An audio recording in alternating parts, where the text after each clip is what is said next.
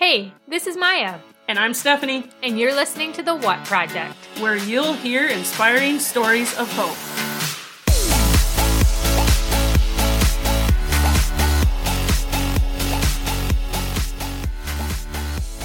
Hey everyone, welcome back to The What Project.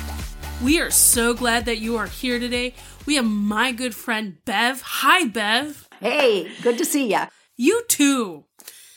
So, Bev, we just wrapped up big holiday season. Can you tell us what your favorite holiday goodie is? Lefse. Lefse? Lefse and lutefisk. Can you explain to our listeners what lefse is?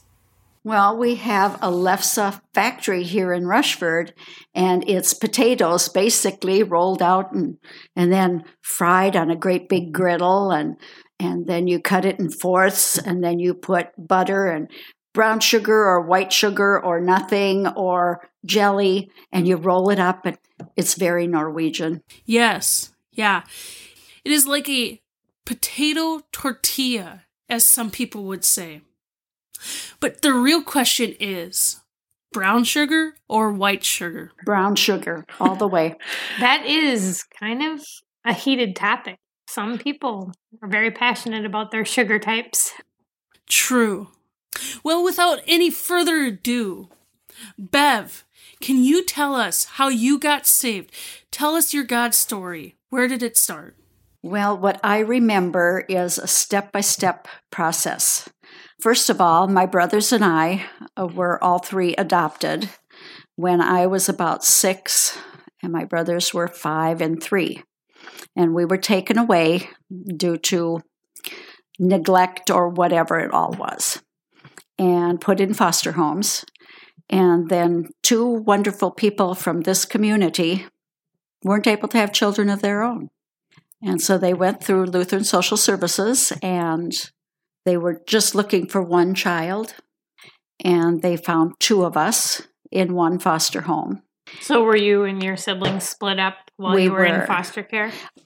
My youngest brother was a baby at the time, and then we were split up where he went to a different place. And when they wanted to adopt us, they were going to take me, being the oldest, and then they were told, well, there is a brother to this one, and they're staying at the same foster home. Would you be willing to take both of them? They're only about 1.5 years apart in age. And so they agreed, and they adopted both of us. And in the waiting period in between, my brother and I both got German measles. So they had to wait 2 more weeks, and during that 2 weeks, they got another call saying, there's a 3rd member of this family. Would you be interested in taking him too? And I'm sure with a little bit of uncertainty, they did decide to keep us all together because they knew we would grow up remembering that other one. And so they got all 3 of us all at one time. And people in town said they never saw a woman lose weight so fast as my new mother did. So that was pretty cool. I was glad I could help.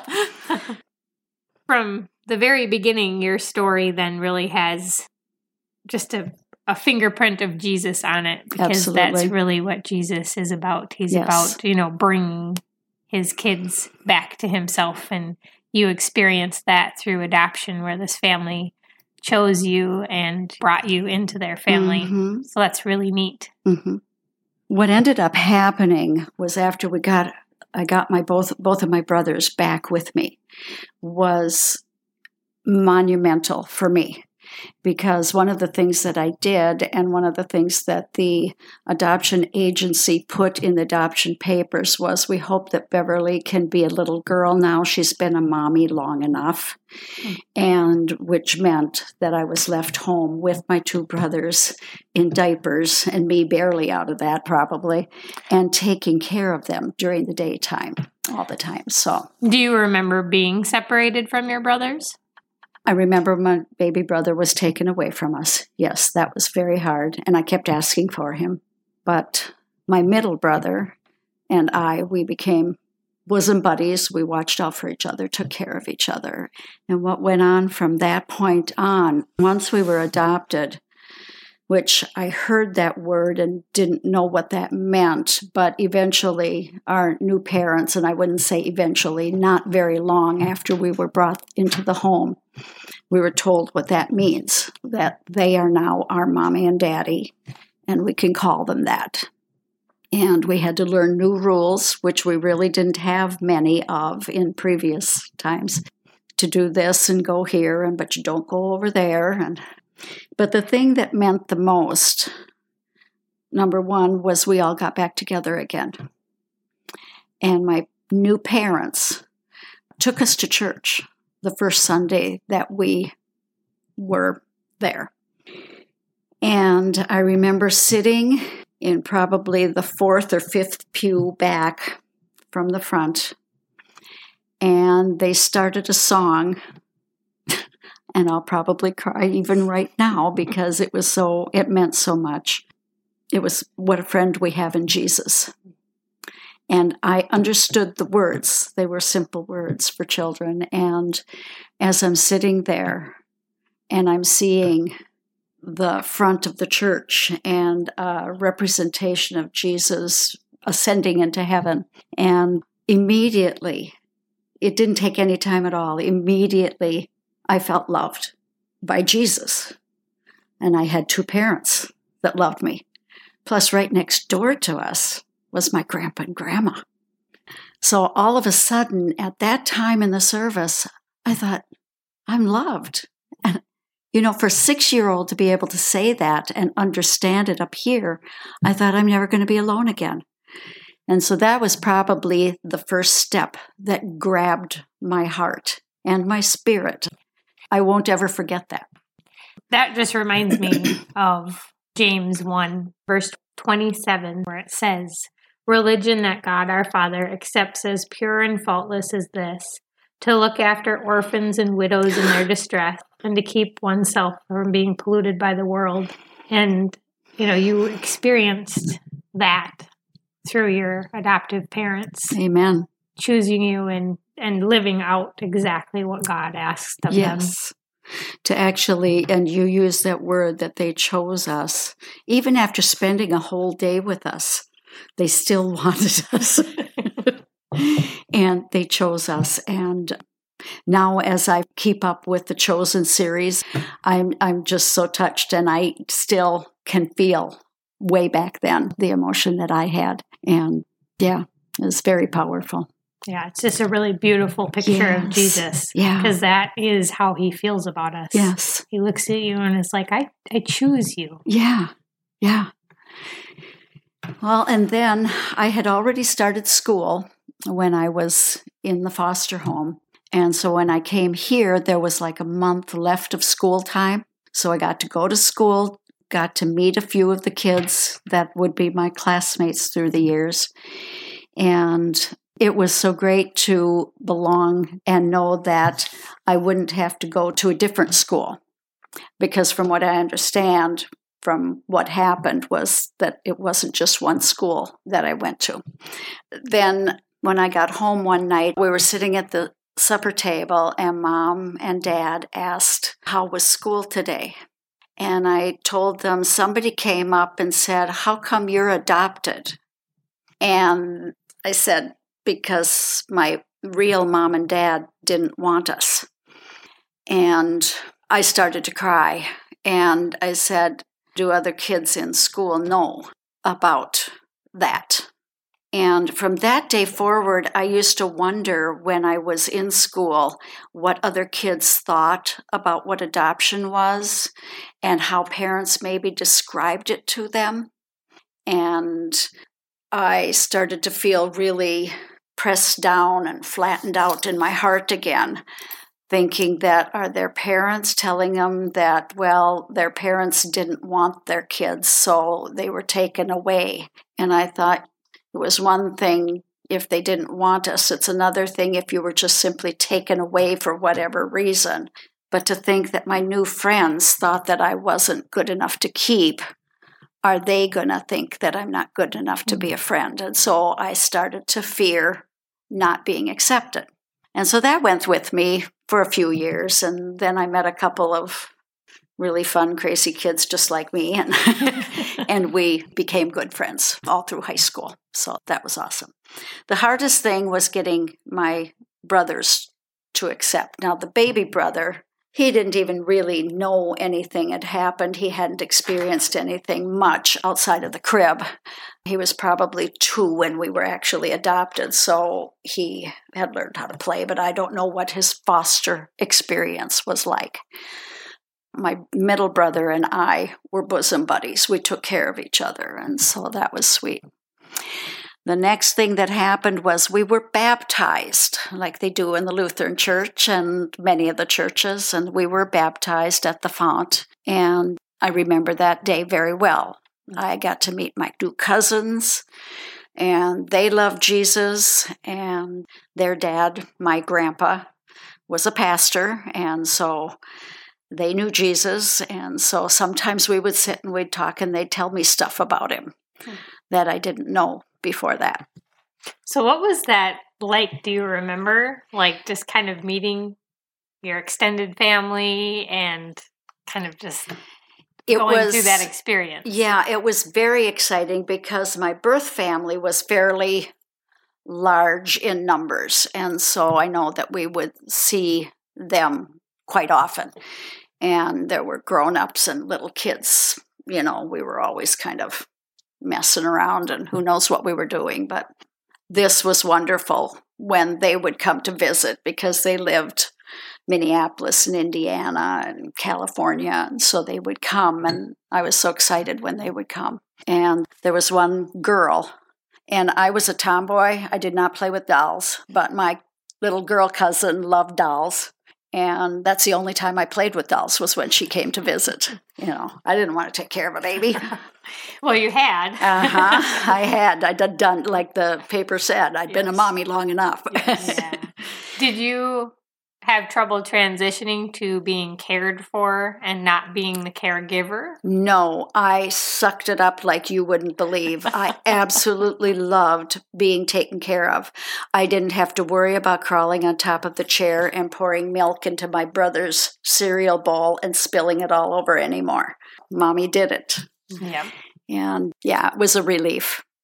So while we were being baptized, we were up there and we were each lifted up and had water sprinkled on our heads. And I don't remember a whole lot of the talk about it, but the whole action of it is saying, I belong to him. And I had learned that song, What a Friend We Have in Jesus. So I knew I had a new friend, grown up, that was never going to leave me or forsake me. And that resonated huge for me. Then I would have to probably fast forward into high school. And in our days, once you left 6th grade, you were in high school. 7th grade through 12 was high school. And probably during those years, those were tougher for me because kids that age will accept or reject you and not even think about it, even back in those days. And I was always afraid that nobody liked me. My biggest fear was, are my friends going to give me up? Yeah, that identity piece. Yes, exactly. Am I wanted? Am I loved? Am I cared for? Yep. But then my mom had given me a little desk that I could do my homework at, learn how to do writing and arithmetic and all of that in elementary. And above that desk was an old, antique-looking picture of Jesus knocking on the door. And she taught me how there's no handle on the door to open it. It has to be opened from the inside. And she said, Bev, what you have to do is when you want to talk to Jesus, imagine that he's outside the door knocking on it, and the only way he can get in is if you open the door from the inside. And that has stuck with me all of my life, that I have to let him in. If I keep the door shut, then I will probably go about my own self-destruction or whatever. And so I learned how to pray. And I would say my prayers at night, and ask Him to watch over me while I sleep. It's really a good reminder that as a mom, like, the work you're doing is important, and those words you speak to your kids really can stick with them and make a lasting impact. So moms and dads, keep doing what you're doing and keep telling your kids how they can know Jesus. And I will insert the vital importance of that, what you just said, because one habit my mom and dad developed with us kids was reading devotions every night. And we would sit on the floor, and they would sit up on the edge of their bed, and they would read the devotions with us. And at the end of the devotion, there were questions. So we were very involved in life situations. You know, if you're playing marbles with a friend, when you're done playing marbles, would you steal your friend's marbles? And my brothers and I would go, no, you know. But that devotion time and prayer time at mealtime, and they taught us very deliberately that, boys, when your sister is walking towards the door, you run ahead of her and you open the door for her and let her walk in first. Those kind of manners, which, again, today, I don't know how much we see of that, but that is one thing that we really were exposed to, were those kind of manners. And it still means an awful lot. Then I would say getting into high school meant a lot to me. One of my new friends had a sister who was a baton twirler and a majorette in front of the band. Well, she taught me how to twirl baton. And so all through high school, I was a majorette in the band with her and another girl. And the short story on all of that is I became a baton teacher and had over 30 little girls. It's the only way I had girls. And began taking them to parades all in the area. So I had family in many different kind of scenarios. Then I would say towards the end of high school, thinking about what I was going to do with my life, by the summer of 9th grade, they offered summer classes for kids who wanted to learn how to do typing. Well, my dad was the local pharmacist here in town, and he asked me if I would learn how to type so I could help him with something. So I had a mission now, and I learned how to type, and I did all kinds of typing for him, which led me then into noticing that our vested choir director at church was a singer, and she was also the secretary in the church. And when I watched her doing what she did, I thought, I want to do that. And so my goal was to become a parish secretary. It took many, many years. I was in my 50s before I became a parish secretary. I was a Sunday school director. I was a teacher in Sunday school, did that, absolutely loved kids, had 4 of my own children. One didn't make it. He's with Jesus, and I can't wait to see him again. But I had 3 boys, and I always said I had 2 brothers, I had 3 sons, I have all grandsons. I never had girls except in baton lessons. And so God provides. I really believe that God provides. And He knows what my heart wanted. But all through school, even in my work situations when I graduated, even in all of the jobs, and I had several jobs. I'd worked 3 or 4 years in one, and I don't think this is what I'm supposed to be doing. I worked in another one. I worked at another one. I never got fired, never got let go. I worked for a little while in a Christian bookstore, which was very exciting. I grew spiritually very much there, and finally went on to be a secretary in a church during my last years, which were, it was very exciting. And I realized at that moment what God had been doing was preparing me for that time. the biggest thing that I was able to recognize through missionaries, through pastors, through other adults who knew my background and my brother's backgrounds, was how kind people were, grown-ups. They were so kind, and they would encourage. So that's what I wanted to do. I wanted to be an encourager and a helper. And every time I heard through Scripture, do unto others as you would have others do unto you, I thought, well, I sure wouldn't want them stealing my bike or my baton, or so don't take somebody else's stuff.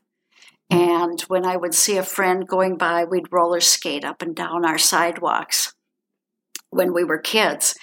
And I'd see somebody stop and sit down on the grass. And I thought, I'll bet they're thirsty. And I'd run in the house and I'd get a glass of water and take it out. And then we'd sit and visit. But my biggest fear through everything was the possibility of rejection. It took me a long time to realize that I was so fearful of that, that I would sometimes sabotage myself before they could attack me. And so those kind of things started to happen to me. As a young girl, I had my problems. As a young girl, wishing I had a boyfriend and could go to a dance with somebody, I had my problems. As I got older, I got a boyfriend. He actually came and asked me to a dance. And we became very, very good friends in the beginning. Then I was tempted. And I didn't know what I was tempted for. And as I went through those many months of dating him, I did literally fall for him. I fell in love with him. And I got myself into some trouble, if you know what I mean. Then he graduated, went off to the Air Force. And another guy winked at me in study hall, and I fell for that. Well, long story short, I was going to have my first baby way too soon in life. It was very hard on my parents, but I don't ever remember anybody teaching me about this stuff or warning me about saving myself or that's not God's will. I never remember anything of that. Did you open up to your parents about that need for acceptance and kind of the struggle of... Not till much later. Okay. Much, much later. And we got married. We had 4 children. One of them still lives here in town, and I got to help them with their babies. Best time of my life. I love children. Absolutely adore children. Then I went through another stage of rejection. Terrible rejection, which also then caused my children to decide to reject me. And what ended up through that time was my children came back. I moved on. I'm now married to a wonderful man who is absolutely out of this world, the sweetest guy, and treats me like a queen, which I'm not. But I ended up, before he and I got married, meeting my birth family. A couple of people in the family had been looking for me for many years. And they found me. After I went to another town, I got to know Jesus in a whole new, wild and exciting and earth-moving way. This was as an adult? As an adult. I'd raised my children. They were grown up. They were through college. They were on their way having their children. Actually, the youngest one wasn't done yet. But the other two had moved on. They had jobs. They were married. They were having kids. And I went to this church, and I got to know the Lord, and it just made sense to me. What I was missing was a Jesus that would literally hold me in his arms and comfort me and tell me, knock it off. That's not good for you. He would tell me so often as I did my devotions, because I was really taught how to spend time with the Lord in the Word and in devotionals. And then I was baptized again by total immersion. So when you were kind of getting to know Jesus in a different way and kind of feeling him embrace you fully. Yes. And also kind of understanding when he spoke to you saying like, these are good things and these are bad things. These are bad, yes. What led you to that knowledge and understanding? What did you hear at this new church that changed it? I heard basic, down-to-earth, total truth because I hadn't heard it before. I only experienced the one experience and experienced it a lot after that. Would you say the message you heard about Jesus kind of growing up was that he was a friend, that he was there, kind of that piece, but you didn't really hear the repentance and moral side of it? No, that's exactly right. I heard and saw whatever videos about Jesus and the disciples, but I didn't get to know the Jesus who allowed himself to be crucified. I didn't get to know that Jesus. I mean, I knew about how Jesus was crucified. I knew about that, but I didn't understand any of it, even through high school. I just didn't get it. Why would people do that? You know, do unto others as you would have others do unto you was what came to my mind. So then after that, many years later, then as I'm going to this other church, I was just refreshed in the way God knew that it could happen for me. And so I continued to move on. In fact, when I sat in adult Sunday school, the people that were teaching the class, they finally one day confessed to me, they said, "We can't keep our eyes off of you because you are just sitting right on the edge of your seat trying to get every note and you're looking at us." And they started handing me their notes after they taught so that I wouldn't miss something, which was such an exciting thing to have happen to me. And now I'm starting to get the real stuff. Then I went to a party many years later, and it was a party about somebody that was an artist. And I got a hold of a couple of pictures and brought one home. And it was the lady who was caught in adultery. And the people, they dragged her to the center and wanted to stone her. But in this picture, Jesus was there. And it was him reaching down to take her by the hands and lift her up. And then the next picture was her resting her head on his shoulder and looking up at him with tears in her eyes, that, really, you're going to take me back? Really? After everything I've done wrong? Was so incredibly inspiring to remember where he's brought me from, which is just so amazing. So then my birth family eventually finds me, and I go up to visit them. And this is just an aunt and uncle whose wedding one of my brothers and I were in. I was the flower girl. He was the ring bearer, okay? And what we went through when we were taken away from the family, I can describe with my brother's expression. We were in that wedding going down, and my middle brother gets up to where our father was sitting, because our mother, I think, was a bridesmaid. He gets up close to where our father was sitting, and he goes, "Hi, Pops," really loud during this wedding. He was so attached to our father, so terribly attached to our father. At that time, This is your biological dad. Yes, our biological dad.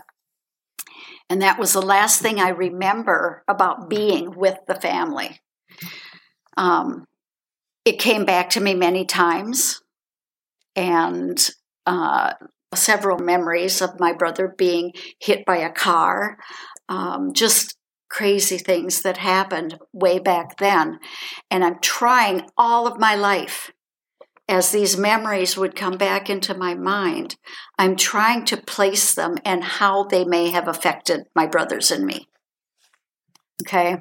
So I'm sitting with my aunt and uncle, and nobody knows that they found me. They kept it to themselves. You're sitting with your biological aunt and uncle? Aunt and uncle. Yes, it would have been my mother's sister. Were you aware that that was your biological aunt and uncle? Yes, because by now my kids had grown and were gone, and I was living in another town. and they had been searching for many, many years, and they found me and asked if I would come up and visit. And I said, okay, we are alone. There's nobody else in the house, right? You don't have a recorder going, right? And I came right out and I asked, I've had this thing in my mind and in my heart wondering what were the reasons we were taken away, and most above and beyond everything else, did anything ever happen to me that shouldn't happen to a little girl? And they both immediately began to cry. And I think the crying was because they probably had hoped I would not remember that. Something happened. They didn't go into detail. They didn't say who. They just, yes, and we're so sorry. And so then pieces of my puzzle started to come together. Why I was afraid of this, why I didn't understand this in health class, why I didn't understand it over here, all of the things that I didn't know. And so the doors are opening now. Not just the doors, but the windows are opening now in my mind and in my heart. And so you had, trauma that you were not really I wasn't aware of, but your mind still knew and had blacked out my mind and my actions and my whatever. And all of this stuff is just piling up on me through the years, all this information. And it took several years for me to be where I am now. Leon and I have been married 20 years now. And it's like, thank you, Lord. But what I went through between the time that I was married, having children, enjoying my children, loving my husband, wanting all of that, and the kids graduate and leave, and there I am. And I'm thinking, what do I do now? What do I do now? And I always did go to the Lord, but I didn't get direct answers. I had to seek until I found. And he always, when I was seeking, he always let me find something. God always let me find something in Scripture. And even from reading the book from cover to cover, a few times in my life, meeting them was an absolute miracle for me. Now I could sit down with my grandchildren and teach them about Jesus and teach them about what's good and what's not good. And when they come into this house, they know what I stand for. And life has been not simple, but it's been a lot easier because I know who holds my time, who holds the time in my life. And like you and I have spoken through the years, I will ask a teenager, how's it going in this area of your life? How's it going in that area of your life? And when I became a secretary in the church, I also became youth director for a little while in parts, Sunday school teacher, was very, very involved with the youth because I didn't want to see any of them have to walk through what I went through. It is not that long ago, you guys. And I want to speak to anybody who's listening to this. If you ever, ever feel rejected by people, don't let that tear your heart apart. Please don't let your heart be torn apart by that. I still suffer a little bit from it because these old memories now have a place, but it's behind me. And I have to keep on crossing my arms, stomping my foot, and saying, Satan, get behind me and go back to hell where you belong. You have no business in my life anymore. You're done. And leave my grandchildren alone, too. Now, I know this is a lifelong process. They're only in 7th and 9th grade. They haven't met the struggles that they will meet. But they've got a praying grandma on their hands. And they know it. And I pray that they will come here if they need that, but at least go to their parents and at least go to their pastor. So I encourage them to stay involved with the Lord and Savior. Your story has reminded me of a piece of scripture. This is from John chapter 14. It says, "Do not let your hearts be troubled. Trust in God. Trust also in me." Mm. This is Jesus speaking. Mm-hmm. "In my Father's house are many rooms. If it were not so, I would have told you. I'm going there to prepare a place for you. And if I go and prepare a place for you, I will come back and take you to be with me, so that you may also be where I am. You know the way to the place where I am going." And Thomas said to him, "Lord, we don't know where you're going, so how can we get there?" Jesus answered, "I am the way and the truth and the life. No one comes to the Father except through me. If you really knew me, you would know my Father as well. From now on, you will know him and have seen him." And kind of the root of your heart was you needed a place to just belong. Yes. You wanted that never-ending assurance of you belong here and you're loved. And God did display that to you even early on just by giving you adoptive parents. But what I also hear in there is as you got older and after your kids left and you were kind of still looking for Jesus, it was like that moment when you realized Jesus is saying, like, I'm the way, I'm the truth, and I'm the life. That's how you get to the Father. And that's how you get that room in eternity. And that's really the good news of the gospel. Amen. That's Jesus saying, I died on the cross for you. That's right. And yes, you may have done these things, but I chose you, and all you have to do is believe in me, and I forgive those things, and you're going to have a room in eternity forever in my household. And that's what God has said to you, and that's what's offered to everyone, and that's what a spiritual adoption is. And it's not even adoption because he created all of us, I guess. We are his children. Yeah. Right, but then you're restored to that place. That's always what he intended. He wanted us to be in eternity and be in communion with him forever. But now we need the gospel, which is Jesus dying on the cross for the forgiveness of our sins. And the biggest part of what you're saying and what I am now experiencing at my age, not that I'm all that old. I mean, I've got friends that are 102, and I'm going, how are you doing this? How am I going to do this, Lord? And the thing is we are never alone. He is always with us. And so we can turn and become mindless. That's not intentional if our memory is giving us trouble, but we can seek to heal that. But if we see that we're in a situation that we have no control over, we can choose to be bitter. We can choose to bite other people's head off. We can choose, and it's not their fault that we're in our condition, but we're angry and we're upset and I've gone through enough in my life. Why am I going through this now? No. He has shown me now. For 70 years, he has shown me that he never has left me or forsaken me. And all I have to do is to remember that when I'm about ready to blow my top because I'm upset about something worldly. You know, it's like, come on, Bev, grow up. And we need to. And thank you for bringing those verses out because, that is exactly where it is. If you turn your back on Jesus, he won't turn his back on you. He'll still be there, knocking on the door of your heart, and it's up to you.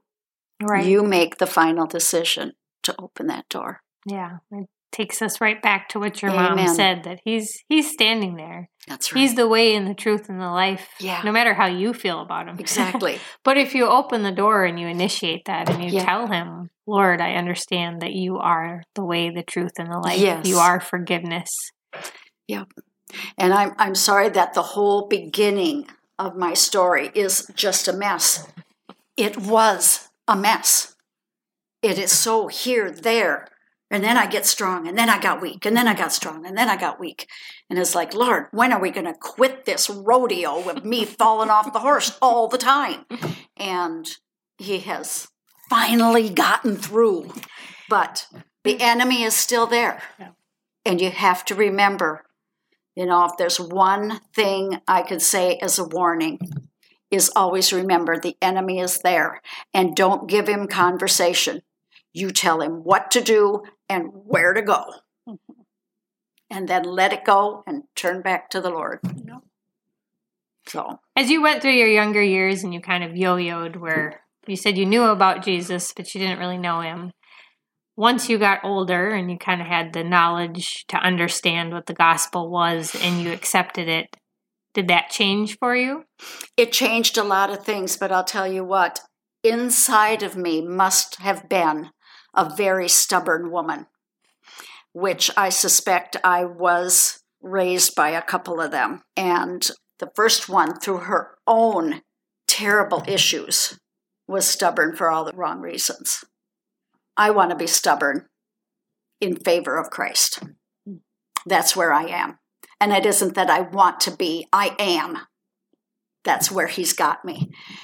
But it's still my responsibility to open the door. And it's a little harder to do that in the winter. No, I'm kidding. But, you know, that's why I think God gave me a ridiculous sense of humor, because things were so tough. And now I know there are other people going through tough times. And sometimes you just got to make them laugh and then get back to the reality of Christ being there. And this painting that I've got on my wall of the angel Michael, he's literally pointing to the enemy and saying, go, get out of here. This is not your territory. And that's what we need to be able to do. And God's given us that ability. In Ephesians 1, starting at verse 4, this is talking about Christ. It says, "For he chose us in him before the creation of the world to be holy and blameless in his sight. In love, he predestined us to be adopted as his sons and daughters through Jesus Christ, and in accordance with his pleasure and will, to the praise of his glorious grace, which he has freely given us in the one he loves. In him we have redemption through his blood and forgiveness of sins in accordance with the riches of God's grace, that he lavished on us with all wisdom and understanding. And he made known to us this mystery of his will according to his good pleasure, which he has purposed in Christ, to be put in effect when the times will have reached their fulfillment, to bring all things in heaven and earth together under one head, even Christ." And that's the promise for all of us. Whether it's, you know, the struggle of rejection and harm that you went through or whatever your story is. It says, you know, we have that adoption through Christ. It says, because of his blood, the forgiveness of sins are in accordance with the riches of God's grace that he lavishes on us. And it's what we all need. We all need that blood of Christ for the forgiveness of sins. And he's standing there to lavish grace on us. And I don't care who we are, everyone needs that. I look at criminals and so much crime that's going on between murder and destruction and all the stuff that's happening in our world. And I have always, whether it's been something minimal here in town or whether it's been something big around the country or the world, I have always said, what did you go through that gave you the need to do that? Because that's what I have had. That's what I've been searching and trying to figure out all of my life. And he's brought me answers. And I immediately pray for the person who did wrong. I don't let him off the hook. You know, I wasn't let off the hook either. You're still responsible for your actions. But he loves us so much that he sent his son, his one and only son, to take care of us, to teach us of what the Father is like and what he wants and who he is. And he gave his life so that we could be with him forever. And I don't know about anybody else, who's listening in, I don't know another person that has ever done that for me. I love my adopted parents. I can't wait to see them someday in heaven, but they're not God. Mm-hmm. Yeah. Hallelujah. Read the Word, study the Word, enjoy the Word, sing the Word. Yeah, and let it refine you. Yes. I think your story of keeping to go back is so true. We have to keep opening the door. Yeah. You know, you can accept that salvation, but you have to keep listening to what God is saying and learning and letting Him refine you. Well, and my story can't be somebody else's story. Somebody else might not have that opportunity of hearing, even though they were adopted. They may not hear or ever get to know what it was that caused the need for that adoption or any of the other junk that went on in life. Still, Jesus has the answers. He is the answer. Is it okay if I read this? Speaking of the picture of Jesus knocking on the door, there's a picture of a real fuzzy-haired little boy on this thing. And the story is this. A nurse on the pediatric ward, before listening to a little one's chest, would plug the stethoscope into their ears and let them hear their own heart. Their eyes would always light up with awe, but she never got a response equal to a 4-year-old David's comment. Gently, she stuck the stethoscope into his ears, placed the disc over his heart, and said, "Listen, what do you suppose that is?" He drew his eyebrows together in a puzzled line and looked up as if lost in the mystery of a strange tap, tap, tap, tapping deep in his chest. Then his face broke out in a wondrous grin and he asked, "Is that Jesus knocking?" And I would say, "Yes, that's Jesus knocking on your heart saying, 'Would you let me in?'" So tell your children, people, let Jesus in, and tell your adult friends, let Jesus in. How can someone have a relationship with Christ? Well, I think through so much of Scripture. It's again, first of all, opening that door. Because all through your life, you're going to hear a knocking and you're not going to really know. You're going to hear it in your mind. It may not be a knocking like that, but you're going to hear a correction. You're going to hear something. Even if you are not attending church, He's calling you. He's calling you to come to the church. And if your church is asking you to worship anything or anyone other than God the Father, Son, and Holy Spirit, turn and walk out of that church. Do not worship anything other than Father, Son, and Holy Spirit. And I'm 71 years old, and it has taken this long. But step by step, moment by moment, day by day, stay in the Word, surround yourself with Christians, but also go out and share what you're learning with non-Christians. Because I believe with all of my heart, our responsibility now is to bring others to Him, as other people brought me to Christ. And I hope I've got my life straight now. At least now I know who to go to when it feels all wacky and out of place. In Philippians, I believe it says, I can do all things through Christ who strengthens me. And I used to think I couldn't do anything right.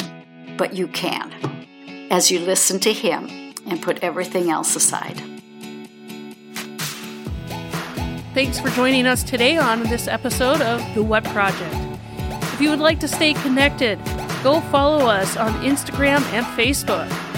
We hope that you have a great week and that you will join us again on the next episode of The What Project.